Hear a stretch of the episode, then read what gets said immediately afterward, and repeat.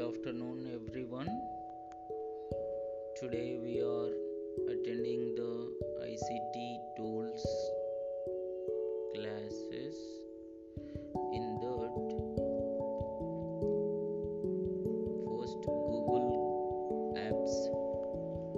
First one is google classroom. Second one google slides.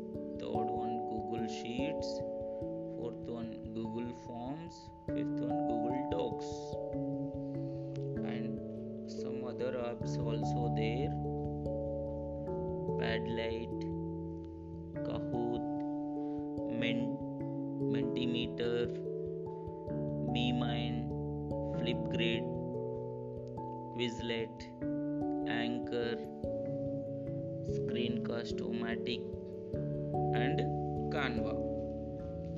With the help of these all apps effectively